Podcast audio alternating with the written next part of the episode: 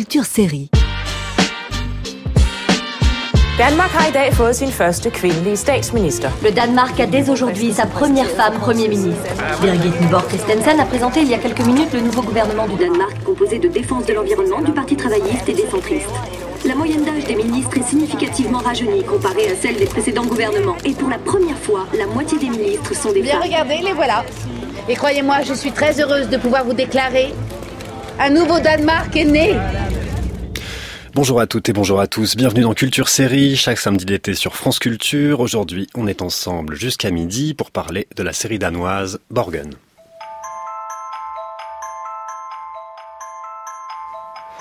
Il y a plus d'une décennie, une fiction scandinave dépasse les frontières du royaume de Danemark. Elle nous immerge dans un espace-temps, celui du palais gouvernemental de Christianborg à Copenhague, qu'on désigne plus directement par le terme de château, Borgen en danois. La série raconte l'élection et l'ascension de Brigitte Nyborg à l'un des plus hauts postes de la monarchie danoise, celui de Premier ministre, et elle ne racontera pas sa chute. Elle retrace l'itinéraire d'une idéaliste aux prises avec des réalités politiques conflictuelles, tour à tour fable et méditation sur le pouvoir, ses couloirs, sa corruption et sa quotidienneté la plus triviale, Borgen expose en plusieurs dizaines d'épisodes les détails du fameux modèle scandinave, un espace politique et social aux confins de l'utopie, avec néanmoins quelques échappées vers la démesure.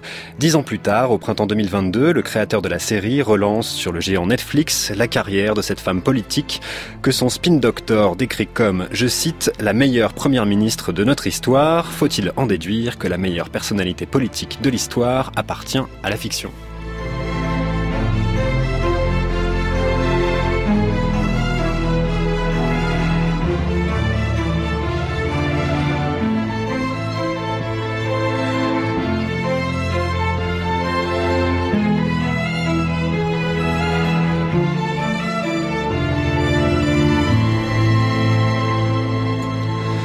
La série Borgen a été créée par le showrunner danois Adam Prisseux, qui a développé son intrigue sur trois saisons entre 2010 et 2013. Elles sont toutes disponibles sur Netflix et gratuitement sur Arte. La quatrième saison seulement sur la plateforme Netflix. Pour en parler avec nous ce matin, Virginie Martin, bonjour.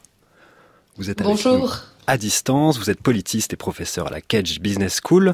Vous êtes aussi l'autrice du Charme discret des séries, publié aux éditions Humaine Science. Avec nous aussi Thor Keller, bonjour. Bonjour. Vous êtes journaliste et correspondant en France pour le journal danois Information. Et Sylvain Briens, bonjour. Bonjour. Vous êtes professeur de littérature et histoire culturelle scandinave à la Sorbonne. Vous avez publié Poétocratie, un essai sur les écrivains scandinaves aux éditions Itac. On va donc parler de Borgen et on va commencer par écouter un extrait de l'épisode 1 de la saison 1. Vi er blevet meget professionelle, alle os, der står her. Nous sommes des professionnels, nous tous qui sommes ici. Nous connaissons les questions qui nous seront posées parce que nous les avons eues par les journalistes. Nous recevons des sondages d'opinion Elle improvise. qui nous disent ce que Catherine, c'est pas le discours prévu. Elle part totalement Et nous faisons cela parce qu'il est primordial de viser juste. La 2, plan large pour qu'on les voit tous. Élargi la 2. Je pense qu'il est Oui, il faut qu'on les voit tous. que nous restions honnêtes avec nous-mêmes. Super. Je crois que nous devons savoir reconnaître nos erreurs et avouer qu'il y a des choses que nous ne comprenons pas ou que nous ignorons. Je suis devenue une femme politique parce que j'avais des idées extrêmement précises pour faire avancer le monde. Idées que j'ai toujours. Nous sommes en train de perdre ce qui a fait l'harmonie et l'unité de notre pays. Je pense que, contrairement aux idées du Parti de la Liberté, nous vivons déjà dans une société multiethnique. Et par conséquent, c'est une immense perte de temps que de chercher les moyens pour l'éviter. Je pense que c'est un mythe de dire que nous sommes tous égaux, avec les mêmes opportunités. Ces sept dernières années, l'écart entre les riches et les pauvres s'est accentué au Danemark. Si nous voulons créer ensemble un nouveau Danemark, il va nous falloir trouver un nouveau moyen de nous exprimer et réussir à faire de la politique autrement. Sans doute, les mots tels que socialisme ou libéralisme, solidarité, sont des mots qui décrivent le monde d'hier, mais pas celui de demain. Un monde moderne et pluriel. Un monde qui va être ce que doit être notre démocratie. Voter demain pour la modernité centriste, c'est voter pour un nouveau Danemark. Merci. L'épisode 1 de la saison 1 de Borgen, c'est le premier discours de Brigitte Nyborg. Euh, C'est au cours d'un débat sur la télévision, la télévision qui s'appelle TV1. Thor Keller, euh, qu'est-ce que ça vous fait de réécouter ce début de Borgen, de ce premier discours qui est vraiment l'apparition sur la scène politique danoise et dans la fiction de la figure de Brigitte Nyborg? Bah, premièrement, ça m'a fait penser à Emmanuel Macron, en fait, parce que euh, euh, cette idée de créer un, un nouveau fonctionnement de, de, la politique et de, de sortir de l'ancien cadre de libéralisme, de socialisme, etc. Cette idée qu'il y a un centre rationnel, euh, ça m'a fait beaucoup penser à ça, et je trouve que c'est c'est quand même incroyable qu'il y a dix ans euh, que cette série est sortie, et là on est dans une monde où ces sortes de choses euh, a déjà été à l'épreuve on a testé ça. Euh, est-ce que ça marche ou pas en France Et euh, c'est toujours drôle d'écouter euh, les extraits en voix français aussi. J'ai jamais entendu ça avant, donc je trouve ça super. Vous diriez que c'est un idéal qui a vieilli, cette idée d'un centre, d'un ni droite ni gauche, qui était, qui pouvait paraître pour révolutionnaire quand même au moment où la série est sortie en 2010. On était dans une situation où, euh, à l'époque, on avait fait presque dix ans avec euh, un gouvernement de droite soutenu par l'extrême droite, et euh, le socialiste, le parti des travailleurs, ne trouvait pas une façon de sortir de cet encadrement. C'était impossible pour eux de, de trouver une, une façon d'avancer leurs idées, qui, à l'époque, on trouvait un peu, ils sont pas l'idée pour sortir de cette situation dans laquelle on se trouvait. Donc euh, l'idée d'un centre qui fait exploser euh, cette euh, l'ancienne bipartition gauche-droite. Voilà, ça c'était très intéressant pour les Danois à l'époque. On avait même une partie qui ont essayé de faire ce qu'est fait euh, Birgit de Nuborg dans la série qui s'appelait qui s'appelait Nu Alliance, donc une nouvelle alliance qui ont essayé de faire ça en vrai. mais dans la fiction ça marche, dans la vraie vie ça n'a pas marché. Virginie Martin, euh, sur euh, ce premier discours de, de Brigitte Nubor, comment vous l'entendez, vous, dix ans après? Euh, oui, en tout cas, euh, ce qu'il a autre dit est, intéressant. C'est vrai que ça fait un peu penser à cette histoire de disruption hein, euh, dont Emmanuel Macron nous, a fait les faveurs en France quelques années après. Mais même avant ça, quand même, dans la vie politique européenne, mais aussi américaine, Clinton avait beaucoup joué avec la triangulation. Tony Blair, avec son conseiller Anthony Giddens, avait aussi beaucoup joué sur cette triangulation. Et la triangulation, c'est quoi? Ben, C'est justement cette espèce de réel politique, ce pragmatisme. Ok, on a arrive peut-être du travaillisme, mais on met tellement de libéralisme à l'intérieur que finalement ça ressemble à quelque chose qui n'est plus à droite vraiment et plus à gauche vraiment. Donc euh, voilà, c'est quand même aussi une tendance plus globale, plus de fond, même si après en France elle arrive effectivement plutôt euh, à s'incarner avec Emmanuel Macron, mais on voit que dans le concret ça ne marche pas très bien puisque au Danemark, le bloc, de, le bloc rouge et le bloc bleu existent encore, et en hmm. France, on voit bien que le clivage gauche-droite, tout de même, a, du mal à, à, mourir, si je puis dire. Pour revenir plus particulièrement à Borgen et à ce premier discours, ce qui est intéressant aussi, c'est qu'elle joue, enfin c'est ce que Adam Price dit, euh, dit, il dit vraiment, euh, on est aux confins de nos limites de la démocratie, nos démocraties danoises ne va pas très bien, on devient un peu des électeurs consommateurs, on devient un peu apolitique, apathique au regard de la politique, et il faut aussi bouger un petit peu les gens là-dessus. Donc cette série répond aussi un petit peu à ça dans le contexte. Mais ce qui est intéressant aussi, plus particulièrement sur ce discours, c'est hum, l'authenticité avec laquelle finalement euh, Newborg va jouer, parce que c'est là-dessus qu'elle va vraiment jouer. Elle va dire euh, mon spin doctor euh, m'a conseillé de mettre un tailleur strict, je me retrouve avec une robe mauve violette parce que de toute façon je ne rentre plus dans rien parce que je suis trop grosse. Donc vraiment, et là ouvre évidemment, s'ouvre là-dessus la question de l'intimité et du politique et particulièrement évidemment incarné par une femme, puisqu'après il y aura la vie familiale, etc. Donc c'est très important, ça donne le ton. Hmm. Sylvain Briens, euh, quelle nouveauté selon vous a apporté Borgen? Alors Borgen euh, fonctionne à la fois comme une fenêtre sur la société danoise, donc ça relève presque du journalisme en quelque sorte, du reportage, mais par la médiation de la fiction, hmm. je crois que Borgen apporte quelque chose euh, de peut-être de plus intéressant qui consiste à faire de la société danoise un laboratoire. Je crois que les Thor tout à l'heure nous expliquait hein, le, cette, cette, dimension de nous avons déjà euh, vécu au Danemark ce que vous êtes en train de vivre en France. Donc ici, la fiction fonctionne comme euh, un sismographe en quelque sorte, qui capte les débats actuels, euh, qui anime euh, la vie politique danoise euh, à l'époque de la série et, que l'on qui vont être actualisés dans, dans la dernière saison. Donc on pourrait parler d'un réalisme, mais d'un réalisme social qui fait de l'objet culturel un acte.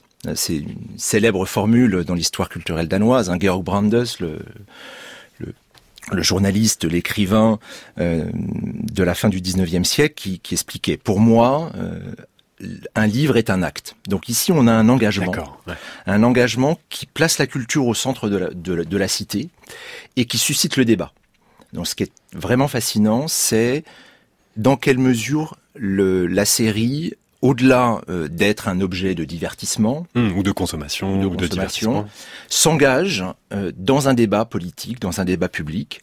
Alors des écrivains euh, contemporains de Brandes comme Henrik Ibsen, le norvégien, ou August Strindberg, le suédois, mmh. avaient déjà fait ça pour discuter des questions de démocratie, d'industrialisation ou encore de féminisme. C'est une chose qui est oui théorisée comme telle euh, en Scandinavie. L'idée que la fiction peut être aussi un laboratoire, c'est-à-dire euh, là on va on va projeter euh, un personnage, Brigitte Nubor, dans dans un laboratoire, dans une expérimentation politique. Alors, il y a une tradition littéraire pendant tout le XXe siècle hein, d'une proximité entre fiction et journalisme. D'ailleurs, très souvent, les écrivains sont journalistes et les journalistes sont écrivains. Je ne sais pas si Thor est aussi. Pas, pas encore. pas encore. et alors, ce qui est frappant, c'est le jeu avec l'illusion référentielle. C'est-à-dire qu'on nous fait croire que la société décrite hmm. dans la série correspond est une, une, photographie, une, une, copie conforme. On va l'écouter ça au fur et à mesure de, de, l'émission. Euh, oui, il y a un réalisme de Borgen qui est assez saisissant. Et pourtant, euh, la question de la projection, euh, la question euh, de, de, savoir si la société danoise correspond exactement à ce qui nous est présenté, c'est sans doute là que sans doute de, cette dimension qui peut être discutée, mmh. Parce que d'un côté, la, la, fiction fonctionne comme une diplomatie culturelle, Hein, on a souvent associé Borgen à, une, à, l'idée d'un soft power euh, scandinave. Voilà, scandinave. Je disais, c'est une série qui a, qui a, traversé les frontières de l'espace danois. Et oui, ça a été un succès euh, dans toute l'Europe, euh, assez, assez notable. Oui. Mais encore faut-il se poser la question si la société, le modèle politique danois correspond à ce qui est présenté dans la série. Est-ce que c'est pas une société ici lissée, ouais. idéale, idéale donc le débat est ouvert. Virginie Martin, sur euh, cette idée d'un soft power danois qui passerait par euh, Borgen Vous avez travaillé beaucoup sur le soft power. Oui, bien sûr, et, dans le, livre que j'ai écrit sur les séries, je, parle beaucoup effectivement de cette bataille pour l'hégémonie culturelle via effectivement ce monde de la fiction et notamment ce monde en série. Euh, Bien entendu, les États-Unis sont une force de frappe euh, quasi inégalable, mais néanmoins, on voit émerger ici ou là, et Borgen en, est un exemple, des plus petits pays euh, qui ont là aussi une force et un soft power et qui utilisent vraiment hein, euh, la, question culturelle via la série comme une arme culturelle très importante. On l'a vu aussi pour la Corée du Sud, on voit aussi les, résultats, par exemple, touristiques c'est très important. Aujourd'hui, euh, des enquêtes nous disent qu'une personne sur cinq euh, choisit son lieu de vacances et de villégiature au regard de ce qu'elle a pu voir dans des séries, ici ou là. Ça a été très fort en Corée du Sud, ça a été fort au Japon aussi. C'est très fort avec les séries aujourd'hui scandinaves, les séries en général scandinaves. Ça, c'est très fort aussi. Alors après, donc la question du soft power, on le voit aussi en Afrique, notamment au, Nigeria, tout ça est très important. Donc euh, oui, il y a une vraie bataille. Je pense que la France là-dessus est un peu en retard. Je ne sais pas si on comprend bien vraiment euh, l'importance de cela. Peut-être qu'on est trop prudent aussi. Pour en revenir euh, aussi à la question du réalisme politique dont il était question juste précédemment. C'est vrai que je trouve aussi que cette série Borgen lisse un petit peu la question des, problématiques et des enjeux un petit peu plus euh, cruels parfois au Danemark. Et puis aussi, euh, en toile de fond, et on le voit aussi dans ce premier discours, le premier extrait que vous avez passé tout à l'heure, le spin doctor de Newborg dit euh, on ne parlera pas, surtout pas d'Europe, ça plombe une campagne. Et la question de la présence ou de l'absence d'une Europe et de l'Union européenne, justement, dans cette série jusqu'à la dernière saison, et on sait aussi que voilà, Newborg va avoir certainement des, responsabilités à la fin de la fin de la fin de la dernière saison à, l'Union européenne, mais c'est vraiment un problème quand même. Qu'est-ce que fait l'Europe dans cette affaire? Oui, elle est presque absolument absente de, tout le récit, Torkeller. Oui, mais c'est vrai. C'est c'est quelque chose que je suis plutôt noté là pendant la dernière session que finalement Europe est là en, en petit peu. Mais dans la société danoise, je pense qu'il y a un développement sur ces questions-là ces dernières années. Les Danois sont devenus plus pro-européens on a vu ça dans, dans le, par exemple, le vote pour le Parlement européen. La dernière fois, il y avait un énorme, vote pour les partis qui sont plus positifs envers l'Europe. Euh, on vient de faire un référendum sur notre opt-out sur la défense euh, en, Europe. Euh, on a voté pour arrêter cette opt-out. Donc, je pense qu'il y a un changement qui existe dans la société danoise qui est plus pro-européen. Et c'est pour ça qu'on peut voir là, dans la dernière session, que Europe commence à entrer un peu dans le jeu. Mais en 2010, c'est vrai qu'à l'époque, c'était quelque chose, euh, on pensait comme ça, comme... Euh, on a un mot en danois qui, qui est que à Bruxelles, personne peut, peut te écouter euh, crier.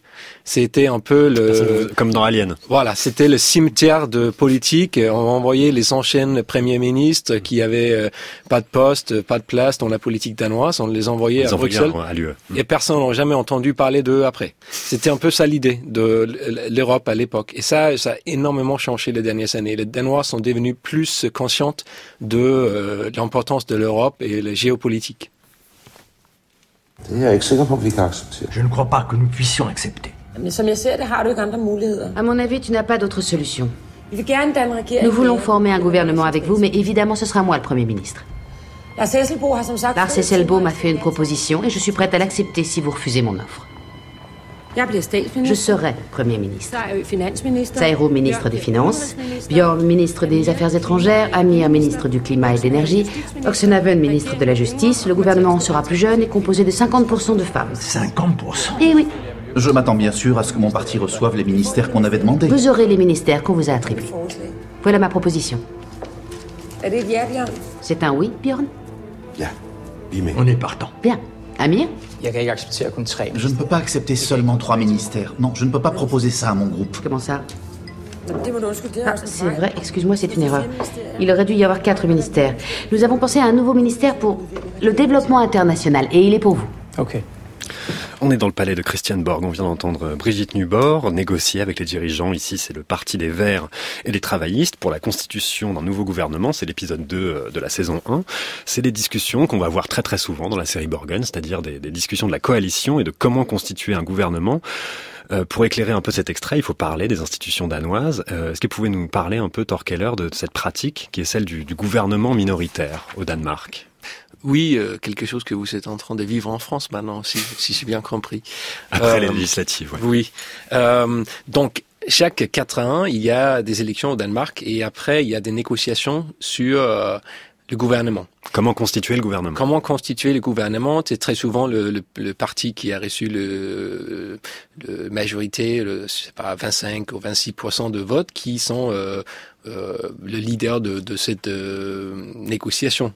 Et après, il voit tous les partis, euh, une partie à la fois, pour voir si ils peuvent développer un gouvernement ou une compréhension entre eux de hmm. soutenir un gouvernement.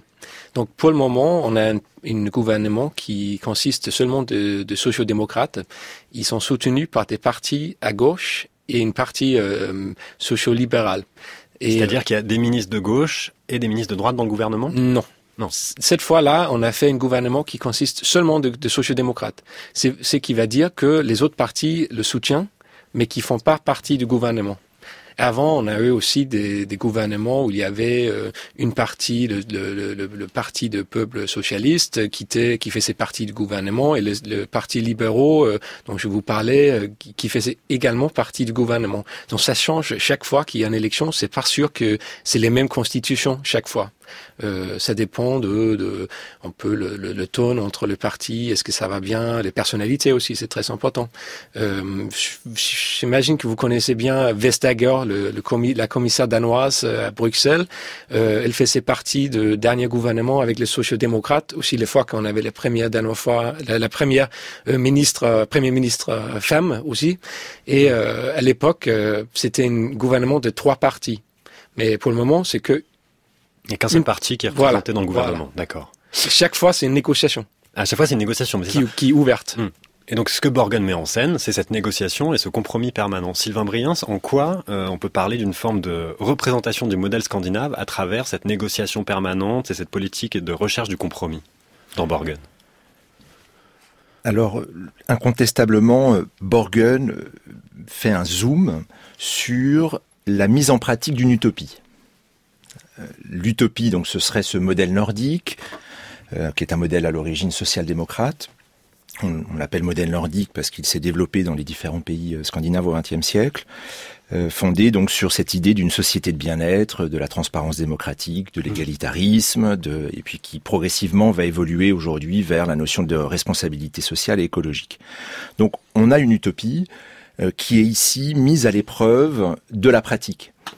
Et la série va vraiment essayer d'aller voir en quelque sorte les, les, les limites euh, poussées à l'extrême hein, par des, des, scènes extrêmement précises de que se passe-t-il lorsque l'on met en pratique une utopie. Et à ce moment-là, apparaît finalement une face plus sombre hmm. euh, de ce modèle. Ce serait Brigitte Nubor qui porte l'utopie? Hum. Ce serait ce personnage-là, oui, qui serait porteur d'une espèce d'idéalisme, euh, humaniste. Alors oui, au début de la série, et je dirais que progressivement, elle est rattrapée par le pouvoir, puisque c'est aussi une série sur une forme de corruption morale euh, de à l'épreuve du pouvoir. Et progressivement, c'est le parti qui va, en quelque sorte, euh, prendre le relais. Le parti donc de Newborg qui va prendre le relais de, de ces idéaux. Et là, on a une critique euh, sociale qui est finalement assez classique dans la fiction scandinave, là je pense au roman policier, qui consiste non pas à critiquer les valeurs du modèle, c'est-à-dire qu'en fait les valeurs démocratiques défendues euh, par euh, le parti de Neuborg, on y adhère tous. Elles sont vertueuses, oui, elles sont oui. vertueuses. Mais donc, ce n'est pas une, une, une critique de ces valeurs-là et de ce modèle. C'est une critique de la corruption, de la trahison. D'ailleurs, le terme de trahison est employé plusieurs fois dans la série. De la trahison euh, des responsables politiques de ces idéaux. Et, le modèle nordique devient une forme de euh, alors dans les romans policiers de totalitarisme silencieux, hein, on a parlé de de alors c'est pas le modèle en lui-même, c'est la mise en pratique du modèle ou c'est plutôt ce que les partis politiques dans l'exercice du pouvoir ont fait euh, de ces valeurs et finalement comment ils les ont trahis. Virginie Martin sur euh, cette culture du compromis qui est, qui est représentée dans Borgen. Euh, oui, enfin, on voit bien aussi, hein, comme ça vient d'être dit, que la question finalement du pouvoir et de comment euh, conserver ce pouvoir devient peu à peu cruciale finalement. Et le créateur de Borgen le, dit lui-même, il dit le pouvoir est un poison dont peu à peu on ne peut plus se départir en définitive. Et là, on voit bien euh, que c'est quand même la question, et surtout à la, dernière saison, euh, bien entendu.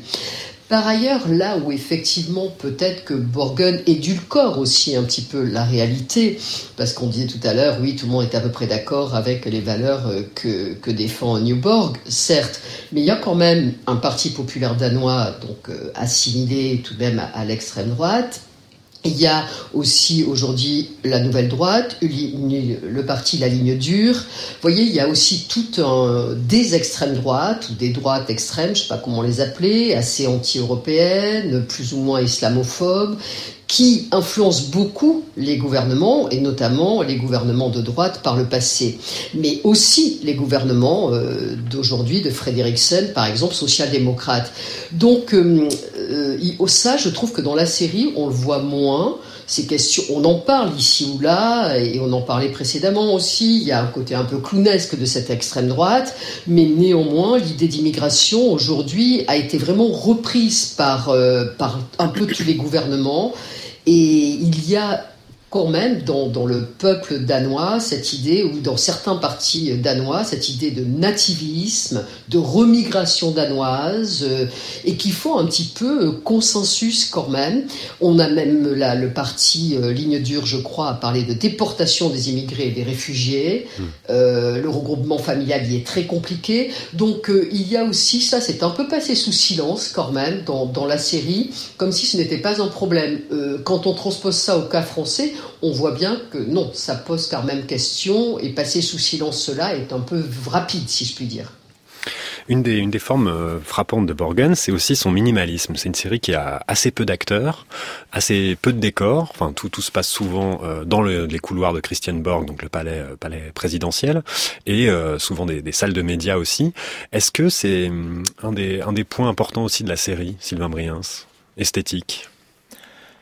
Alors, tout à fait. C'est-à-dire qu'il y a une dimension éthique Hein, dont, on a euh, commencé à, discuter, euh, donc sur, euh, sur le modèle nordique et sa double face sombre ou claire. Et il y a une dimension esthétique qui va utiliser des codes de narration, en, anglais on dirait de storytelling, que l'on retrouve en fait dans la littérature du XXe siècle scandinave et qui vont peut-être, enfin dans leur réappropriation, expliquer le succès de, euh, de ce qu'aujourd'hui on appelle le nordique noir, même si Borgen a une place un peu particulière par rapport le au nordique, noir. c'est le, polar scandinave pour aller vite. Voilà, le polar scandinave dans sa forme euh, romanesque, donc le, roman policier, mais, mais, également dans ses adaptations euh, cinématographiques et puis surtout dans, dans les séries. Hmm. Donc Borgen... Des auteurs comme Henning Mankell, des gens comme ça? Voilà, Jonas Bö, et puis les séries euh, telles que euh, danoises telles que The Killing, The Killing, ou, mm. euh, ou, ou, Le Pont ou Brune. Alors ça c'est intéressant parce que Borgen la première saison se trouve avant le boom, enfin réalisée avant le boom et en fait finalement avant l'apparition du Nordique Noir, donc elle prépare le terrain au Nordique Noir. Et la dernière saison reprend les codes, s'approprie, se rapproprie ah les codes du, Nordique Noir. Donc la saison 4 sur Netflix? La saison 4 sur Netflix et, finalement va chercher ces, ces, codes du Nordique Noir qui sont justement euh, des codes d'un minimalisme avec des personnages. Donc on, est, on, se centre avec peu de moyens sur quelques personnages. Ce sont des personnages complexes euh, qui vivent des crises, hein, la crise de la famille. Donc ça, c'est très clair par rapport au personnage de Duborg et on pense aux, inspecteurs euh, alcooliques et divorcés des, des, des du, du, polar scandinave. le renversement des rôles genrés, hein, qui me hmm. semble très important dans Borgen. On peut se passer qui, euh, enfin, dans quelle mesure finalement le pouvoir est avant tout exercé par des personnages féminins. Et tout cela euh, est, mis en scène à travers un, mécanisme esthétique extrêmement euh, puissant qui est celui de la création d'une atmosphère, d'une ambiance. Il y aurait une ambiance Borgen. Il y aurait une ambiance Borgen avec la musique, avec justement cette économie de moyens et qui, qui se qui est mise en scène par euh, finalement euh, une grande majorité des plans qui sont en intérieur. Hmm. Donc une certaine lumière. Hmm. Et... Il y a presque des codes de la sitcom, je me suis dit, en revoyant des épisodes de Borgen, dans le côté euh, huis clos et vraiment un, un petit nombre d'espaces très identifiés, il y a presque quelque chose de cet ordre. D'ailleurs, le, dans, la, dans la dernière saison, il y a un moment où euh, les dialogues disent, mais on a l'impression, je crois que c'est euh, dans le, une, une, réunion de la rédaction du journal, euh, du journal télévisé, et, il y a un commentaire d'une des journalistes qui dit, mais on se, on se croirait dans une, dans une sitcom. Donc il y aurait une sorte de, de référence dans la, dans la fiction à cela. Oui, tout à fait. Mais alors pourquoi et c'est un jeu assez intelligent, c'est parce que dans le modèle, dans ce modèle nordique, euh, les, responsables politiques doivent, doivent toujours être des citoyens ordinaires. Hein, qui, se, hmm. qui, prennent les transports en commun, qui vont à vélo, qui, euh, etc. Donc cette proximité avec mise en scène de ça, elle est, elle est, c'est un des fondements du modèle, et donc assez facilement, elle, est mise en scène comme euh, un des ressorts narratifs de la série. Torkeller, oui, sur ce, sur ce modèle des politiques au Danemark. Parce que ça, revient aussi beaucoup dans la série, l'idée que chacun doit être exemplaire, euh, ne pas franchir les lignes. Oui, il faut être, il faut être ça, mais il faut également être ordinaire. Hmm. Euh, on peut pas être politique au Danemark sans prendre son vélo, sans euh, manger ce que ce qu'aiment les gens bien, comme comme le, par exemple la, la première ministre qu'on a pour le moment, elle est connue pour mettre sur Instagram des photos d'un petit sandwich euh, avec du pâté. Et euh, pardon. Et euh, ça fait vraiment partie de, de, de, de nous. On n'a pas le droit d'avoir d'être de faire partie d'une élite. En hmm. France, vous savez, cette idée que c'est quand même depuis des années que, que le gouvernement, tous les autres fonctionnaires, etc., ils sont tous formés dans les super écoles, etc. Chez nous, on n'a pas la tradition pour ça. Euh, ça devient, on peut parler de ça plus tard, ça devient un peu plus comme ça maintenant. Ils sont tous formés au Sciences Po, etc. Mais avant, il y avait cette idée que un, mec qui, qui, travaille dans la boucherie, il peut devenir euh, ministre. Et euh, ça, ça forme toujours notre idée de nos politiques. Il faut que les politiques sont normales, avant tout. Avant d'être brillant, il faut être normal. Il faut qu'il y ait oui, un quota de normalité qui préside à, à l'élection. Oui.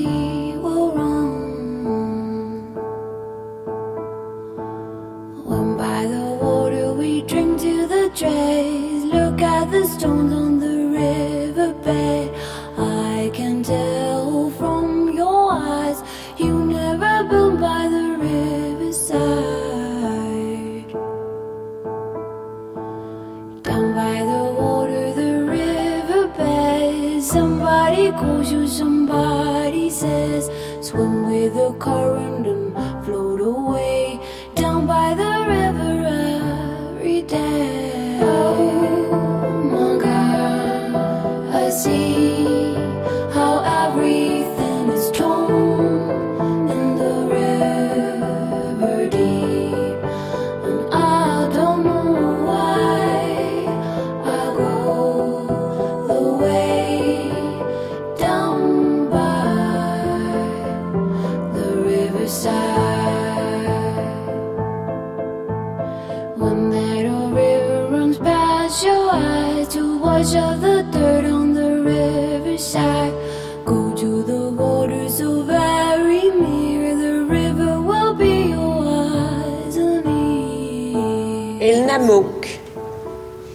Helga Larsen, Karen Ankersted, Mathilde Malling Havschultz.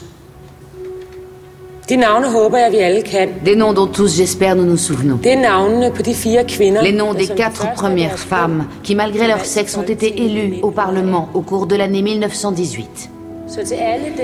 Donc, à tous ceux qui souhaitent encore s'interroger sur la capacité des femmes à entrer en politique et à assurer de hautes fonctions, au même titre que les hommes, et par conséquent à être Premier ministre, je leur dirais qu'ils ont 100 ans de retard à peu près. Que de discussions stériles et hors sujet ces derniers temps.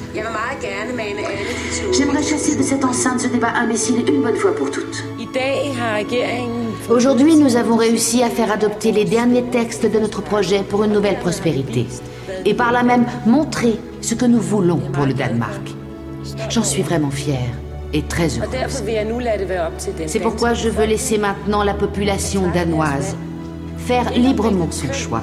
Et ce n'est pas en fonction du sexe du Premier ministre qu'elle votera, mais parce qu'elle est persuadée que ce sera le meilleur Premier ministre pour le Danemark. Ainsi, je proclame les élections du Parlement qui se dérouleront dans la journée du mardi 11 juin.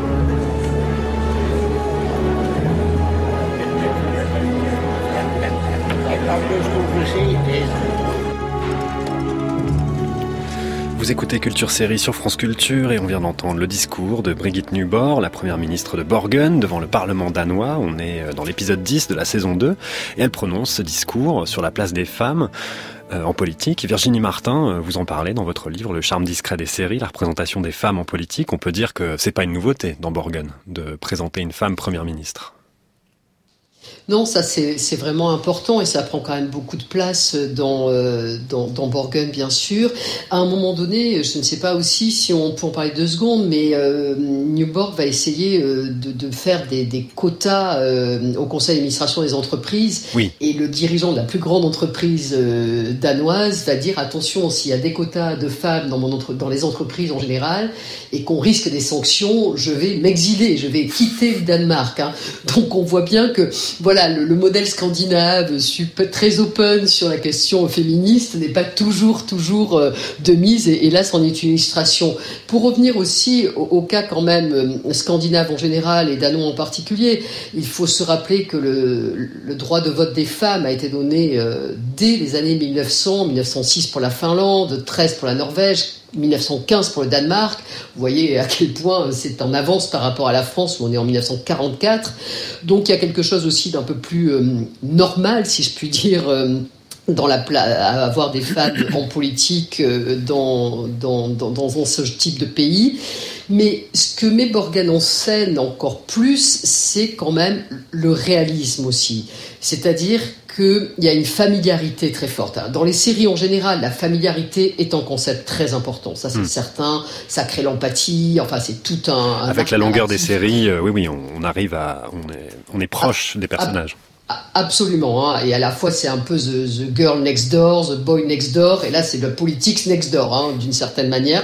Donc ça c'est quand même très important, mais il y a aussi un réalisme, il y a le réalisme aussi de l'âge qui passe sur cette femme qui sera d'abord très mère de famille, puis après euh, en proie au problème de, que peut poser la ménopause, et on la voit, et on voit ces scènes-là très fortes, et on est dans cette espèce de mix entre intimité et politique, et je trouve que ça c'est quand même assez intéressant parce que souvent les femmes sont sublimées euh, dans les séries, comme si elles n'avaient pas de problème ou des problèmes très, euh, j'allais dire, attractifs pour les fictions, type euh, bipolaire, mais dans son ou HPI, vous voyez. Voilà, donc là, il y a toujours un peu de, voilà, de, magie au problème. Là, on n'est pas dans la magie du problème. Hein, quand elle est obligée de sortir de réunion parce qu'elle est prise avec des bouffées de chaleur et qu'elle n'a plus le choix, euh, là, tout d'un coup, euh, ça peut plomber euh, l'ambiance et le hmm. réalisme et de nouveau au cœur de l'affaire.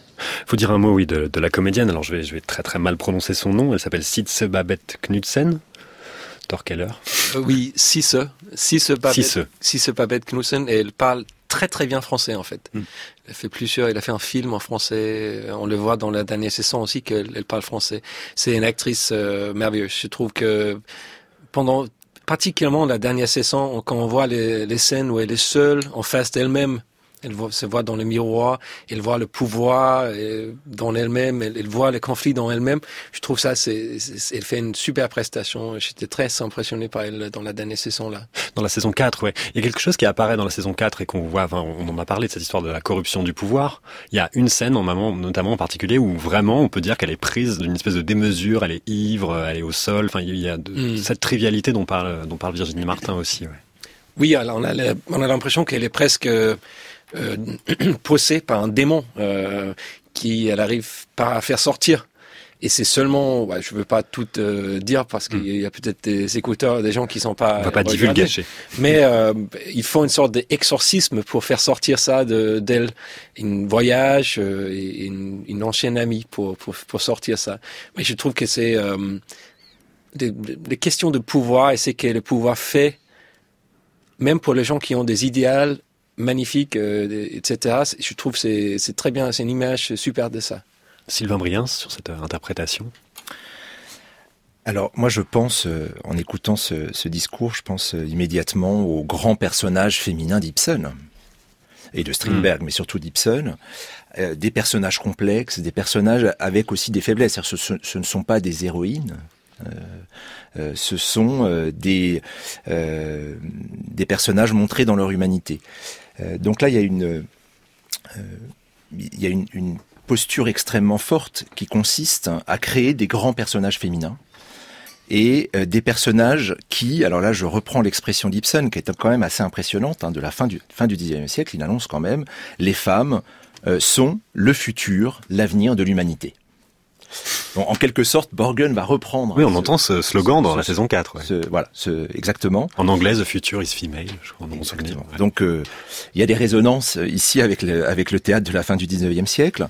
Et l'autre résonance, c'est euh, bah, cette, cette, encore une fois, hein, pour revenir, cette idée d'un laboratoire social, cette idée qu'en fait, l'objet, le, le, enfin le sujet de la, de la série, c'est non seulement une société que l'on pense comme idéal, mais c'est surtout peut-être la société du futur, ce qui nous attend, donc une forme d'uchronie, euh, et peut-être que notre fascination en termes de enfin comme comme spectateur, c'est se dire bah voilà, on s'assoit pour regarder ce qui nous attend, comme si le, le, Danemark avait 10 ans, 20 ans. C'était une forme d'avant-garde, ouais. Une forme d'avant-garde sociale et politique. En tout cas, la, le, le sujet est posé en ces termes. Je ne répondrai pas si c'est le cas. On ne sait pas si, oui, mais si notre avenir est le Danemark. Mais en tout cas, le, la question est posée, et, et, et c'est en ce, en ce sens qu'il y a un engagement très fort, et ça pose un débat. Hmm. Virginie Martin, vous souhaitez réagir? Oui, sur, sur la question des, des femmes aussi. Euh, on voit petit à petit, hein, euh, Newborg devient... Euh, une femme politique comme les autres ou un homme politique comme les autres. Vous voyez, il n'y a hmm. pas non plus d'angélisme à dire, tiens, euh, au regard des stéréotypes classiques, les hommes seraient avides de pouvoir et d'argent et plus à même à être corrompus, et les femmes seraient euh, absolument pures euh, et des petits anges dans le monde politique.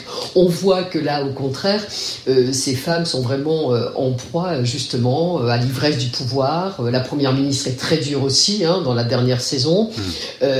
Newborg, on l'a dit euh, aussi est, en conflit avec elle-même euh, entre cette ivresse potentielle du pouvoir et, ce qu'elle pense peut-être au fond, on n'en sait plus rien finalement. En tout cas, elle veut pas lâcher, ça c'est clair.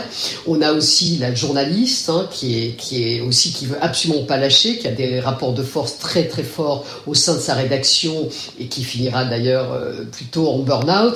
Donc on voit aussi que tout ce qu'on pouvait dire il y a quelques années sur les femmes en politique, ça va apporter plus de pureté, plus d'éthique, plus de morale. Elles seront plus à même à comprendre euh, les choses de la vie parce qu'elles donnent la, naissance et la vie. Vous voyez tout, ce genre de choses. On voit que là, c'est quand même battu en brèche sacrément parce que effectivement, les femmes sont des êtres humains et humaines comme les autres finalement. Et ça, c'est intéressant. On ne rentre pas dans les stéréotypes classiques et en même temps, ça nous enlève un peu d'espoir sur la suite. Oui, vous diriez qu'il y a un constat, il y a un constat qui est quand même assez terne, qui est, qui est tracé par notamment la, saison 4 de Borgen. Virginie Martin. Oui, oui, oui, oui, clairement, c'est c'est assez terne, c'est assez triste, euh, parce que finalement, euh, on attend encore beaucoup de nos politiques, euh, mais on voit aussi dans la saison 4 que finalement quel est le pouvoir hein, d'un gouvernement face à des intérêts financiers, face à une géopolitique typiquement la écologique, mais ou autre. Donc euh, est-ce que les États euh, pèsent encore quelque chose? Est-ce que c'est pas la fin du politique d'une certaine manière? Et le politique ne serait plus que finalement dans sa propre survie mais quasi euh, dans une inutilité euh, peut-être hmm. aussi, à changer la vie des gens euh, durablement. Est-ce que ça, ce sont des questions aussi qu'on ne peut pas poser grâce à Borgen, mais pas que grâce à Borgen, hein, je veux dire Baron Noir, House of Cards, etc. C'est là où je rejoins ce qui a été dit en début d'émission, c'est que les séries ont un pouvoir de représentation de la chose politique ou des choses sociétales et sociales extrêmement fort. Et, ça, c'est aussi très puissant. Il y a peu de séries hein, qui n'ont pas de signification politique ou qui ne sont pas porteuses de messages. Ce serait lié au, temps qui est déployé dans les séries, le, temps que permet le, déploiement justement d'une peinture de la société, parce que Borgen, il y a assez finalement euh, en quatre saisons assez peu de sujets de société du Danemark qui ne sont pas évoqués par cette série. Moi vraiment, je, je trouve que les séries se détachent en cela du cinéma par cette variable du temps et de la durée que vous venez d'évoquer. Vous prenez euh, House of Cards, vous prenez Homeland, il y a 5, 6, 7, 8, 9 saisons. On voit euh, déjà la vie passer sur les acteurs et les actrices, et ça c'est très important. Il y a cette histoire de familiarité qui s'installe parce qu'on a le temps et on prend le temps aussi euh, d'en faire entre guillemets nos meilleurs amis ou nos meilleurs amis. Et oui, effectivement, il y a beaucoup, beaucoup de sujets sociétaux, politiques, économiques qui sont abordés parce qu'il y a le temps et on n'est pas sur 1h30 euh, à juste déflorer quelques sujets comme cela et à pas les aborder en fond. Non, dans les séries, on peut aborder des sujets vraiment dans le fond et dans toute leur complexité, dans toute leur complexité. La question écologique sur la dernière saison de Borgen, elle est prise dans toute sa complexité. On va justement euh, en parler de cette question écologique dans la saison 4 de Borgen en écoutant un extrait. Si je me souviens bien, on a fait du bon travail ensemble quand tu étais à la tête du gouvernement groenlandais et moi, première ministre. En fait, je doute que tu t'intéresses vraiment à ce que j'ai dit ou pas au sujet d'un certain homme d'affaires russe à la commission. Oui, tu as raison, je m'en fous pas mal. Mais je ne crois pas que tu agisses pour le bien des Groenlandais. Tu préférerais que vos enfants grandissent dans un monde où la banquise fond à vue d'œil et où la nourriture est de plus en plus rare à cause du réchauffement climatique? Ces arguments ne servent qu'à me faire culpabiliser. Tu sais ce que c'est que le quotidien au Groenland? Tu sais ce que c'est de devoir choisir entre son identité et sa culture et la possibilité de faire des études? Toute notre administration a été construite par les Danois. Si on ne parle pas votre langue et si on ne s'aligne pas sur votre société vos façons de faire, on n'a aucun espoir d'arriver à quoi que ce soit. Et maintenant qu'on a trouvé un trésor dans notre sous-sol qui pourrait nous permettre d'accéder à l'indépendance, vous venez nous dire qu'on n'a pas le droit de l'exploiter parce que ce serait préjudiciable pour l'environnement, alors que c'est vous qui l'avez détruit. Il faudrait que le Groenland paie pour la pollution générée par l'Occident depuis 200 ans. On en souffre déjà suffisamment. Un extrait de l'épisode 3 de la saison 4 de Borgen, diffusé sur Netflix, et on entend ce discours. C'est l'ancien Premier ministre groenlandais, qui apparaissait d'ailleurs dans la, dans la première saison, je crois. Euh, pour résumer brièvement, l'idée, c'est le scénario de la saison 4, c'est on a trouvé du pétrole au Groenland, quelque chose comme ces 2 milliards de couronnes euh, de budget potentiel. Et euh, est-ce qu'on peut faire un point, Torkeller, sur le, sur le lien entre le Danemark et Groenland, parce que c'est vraiment très central dans cette saison 4 Je trouve que c'est même deux 1000 milliards. Et c'est 2000 milliards, pardon. Euh, c'est énorme comme, comme idée. pardon. Euh, le lien entre le Danemark et le Groenland sont... Euh, c'est un lien de nature coloniale? Oui, tout à fait. Et, c'est ça qu'on entend. Oui, et c'est l'idée de le danois, c'est plutôt la culpabilité euh, quand on pense au Groenland, on pense qu'on a maltraité euh, ces gens-là depuis très très longtemps. On a fait du kidnapping d'enfants euh, et euh, on les a vus comme euh, des humains qui n'avaient pas les mêmes droits que nous pendant très longtemps. Donc l'idée de l'indépendance existe toujours en Groenland et c'est une émotion très très forte. au même temps, c'est vrai que c'est qu'on voit dans les séries, c'est que c'est aussi les Groenland qui donnent au Danemark une place dans le monde. Hmm. Sans le Groenland, c'est parce qu'on a trouvé du pétrole au Danemark, euh, oui, au Groenland, pardon. Oui, mais pas, pas nécessaire. Le, pétrole, c'est juste pour le, pour l'expliquer dans une façon assez pédagogique. Mais même sans le pétrole, le, Dan, le, Groenland, c'est, c'est euh, un endroit d'importance énorme pour le Danemark parce que c'est le Groenland qui donne le Danemark une importance internationale. C'est pour ça que on a des liens très forts avec euh, les États-Unis au niveau de défense et politique. Parce que c'est une zone tampon entre la Russie et les États-Unis? Oui, et c'est pour le futur. Quand on vient de parler du, du, du futur, pour le futur, ça va être un endroit très très important pour euh, pour c'est un carrefour géostratégique. Oui c'est un carrefour géostratégique j'arrive pas à dire ça. Euh, mais, euh, mais, il y aura des bateaux qui vont passer par par les Groenland et il y a toujours la possibilité de trouver des ressources naturelles. Les Chinois sont intéressés les Russes sont intéressés les Américains sont intéressés l'Union européenne est très intéressée par ça. Donc sans le Groenland le Danemark a beaucoup moins d'importance et euh, c'est pour ça qu'on voit aussi que euh, les Danois sont attachés euh, au Groenland parce que nous, nous savons que c'est c'est ça qui donne une importance à notre pays. Sylvain Briens, sur cette représentation du Groenland, oui, dans la saison 4 de Borgen. Alors ici, d'un point de vue esthétique, on a la mobilisation d'un ressort très opérant qui est celui de l'exotisme, de l'exotisation euh, du Danemark. C'est-à-dire que tout d'un coup, le Danemark n'est plus en Europe. Hmm. D'ailleurs, peut-être que l'absence de l'Europe dans, cette, dans la saison euh, pourrait aussi s'expliquer euh, en ce sens. et le Danemark a une identité arctique. Le Danemark est un pays du Grand Nord. Et le, si vous regardez le générique de la de, de, de, de cette dernière saison, euh, mobilisation de l'imaginaire du Nord, le froid, la, neige, la glace, euh, une certaine lumière. Donc, euh, il y a vraiment une esthétique ici très forte et qui va permettre à la série de résonner, d'entrer en résonance et peut-être même de converger justement avec le nordique noir dont, que j'évoquais tout à l'heure. Euh, si on revient un peu en arrière dans la naissance du Nordique noir, il y a une œuvre essentielle qui est le roman de Peter Heug, Simila ou l'amour de la neige, euh, dans les années 90.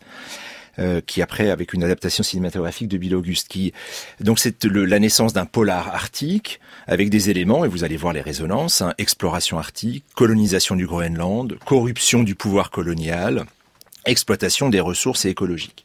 Donc c'était déjà là, euh, en quelque sorte, dans ce premier polar arctique. Hmm. Et dans le Nordique Noir, assez récemment, la série Occupied, la série norvégienne Occupied, qui imagine euh, donc euh, un gouvernement norvégien qui cessant d'exploiter le pétrole avec l'intervention donc des Russes, on a un, un, contexte géopolitique assez similaire finalement à celui de la série. Donc cet imaginaire du Nord ici permet en, quelque sorte de créer une forme de, euh, de, de, cohérence par rapport à un nordique noir qui se démarque euh, en termes de genre, hein, de genre euh, ici esthétique, qui se démarque de la production culturelle européenne ou occidentale. Ici, on est dans le Grand Nord. Mmh. Ça avec marque une vraie singularité. Une vraie singularité. Mmh. Et utilisant un élément qui, qui est présent en fait dans notre représentation du monde pardon, du Nord depuis l'Antiquité. C'est un sorte de postulat euh, que l'on ne remet jamais vraiment en cause, qui est la théorie du, climat. Donc c'est-à-dire, déjà chez Aristote ou euh, chez, chez Hésiode, vous voyez, on, remonte très loin. Il y a cette idée que le climat exceptionnel du Nord crée un peuple exceptionnel. Donc il y aurait un esprit du peuple qui a dû s'adapter, qui aurait une cohésion sociale en raison des, des conditions climatiques difficiles. Euh, et donc il y aurait un lien entre organisation sociale et politique et climat.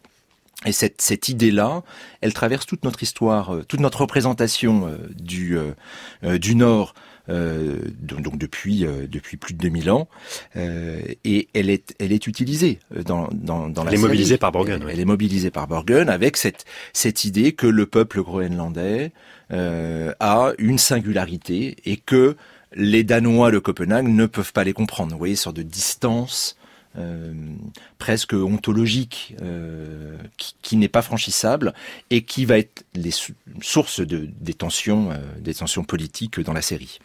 Virginie Martin, sur ce discours de l'ancien Premier ministre groenlandais, on a aussi l'impression que c'est, il est applicable à énormément d'autres pays et des pays colonisés en général, des pays du Sud. Enfin, là, c'est un peu une espèce de porte-parole de ce que pourraient dire des pays du Sud qui découvriraient du pétrole à des pays occidentaux qui ont pollué pendant quelques siècles.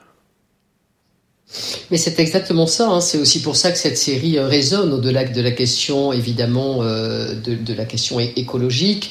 Il y a aussi cette question euh, coloniale et à qui appartient qui. D'ailleurs, je crois, sans me tromper, enfin, je peut-être, vous pouvez me corriger si je me trompe, mais les deux députés aujourd'hui groenlandais qui sont vraiment, qui siègent au château, ils sont issus de mouvements indépendantistes.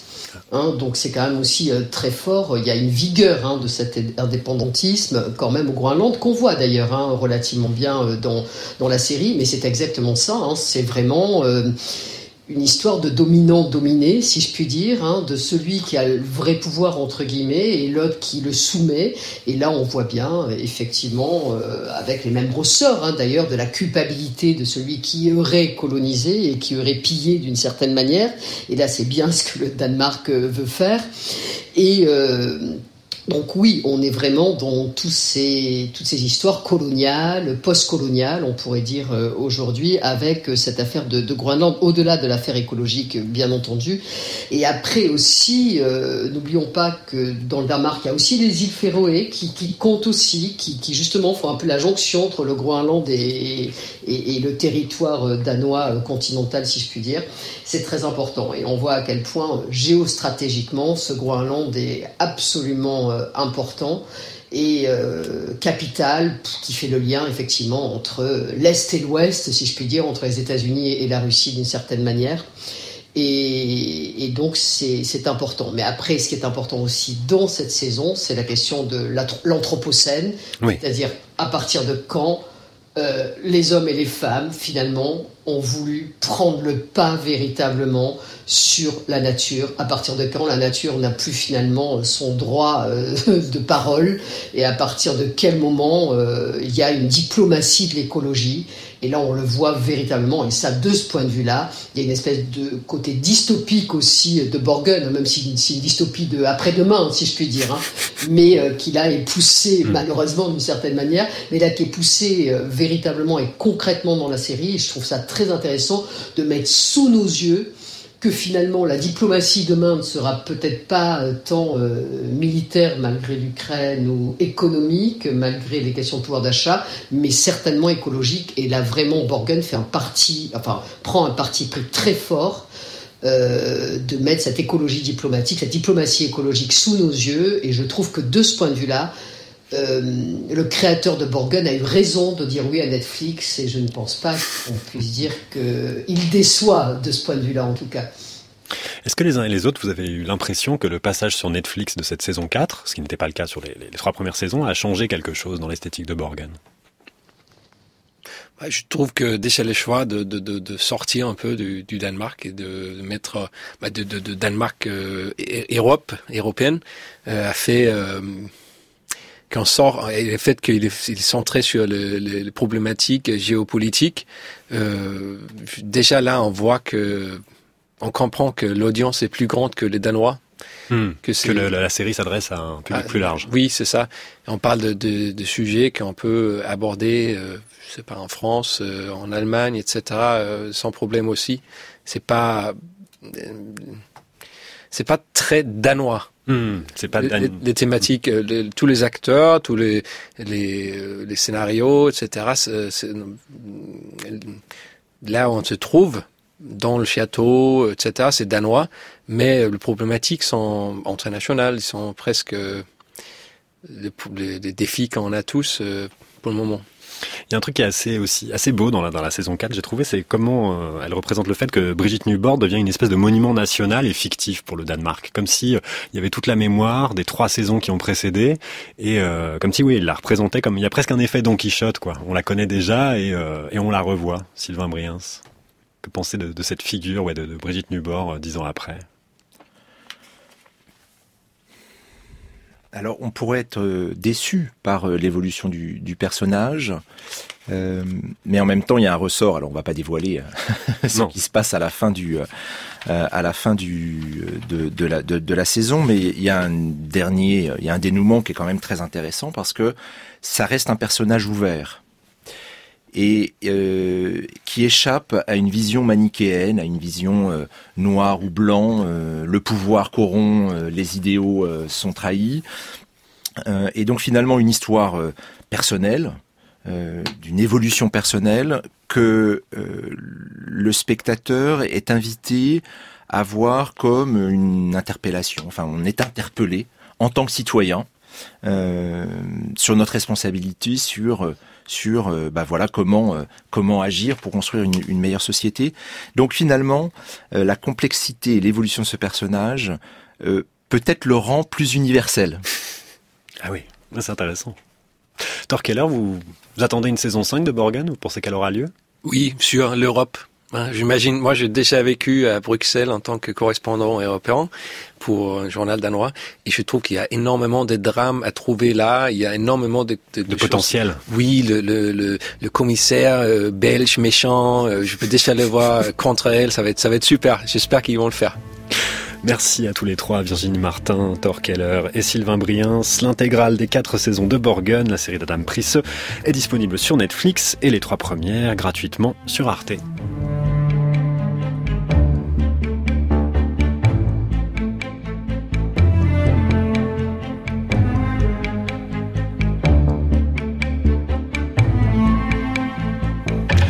Aujourd'hui au son, c'était Audrey Guélil, Louis-Valentin Faury à la réalisation. Merci à Laura Dutèche-Pérez pour la préparation.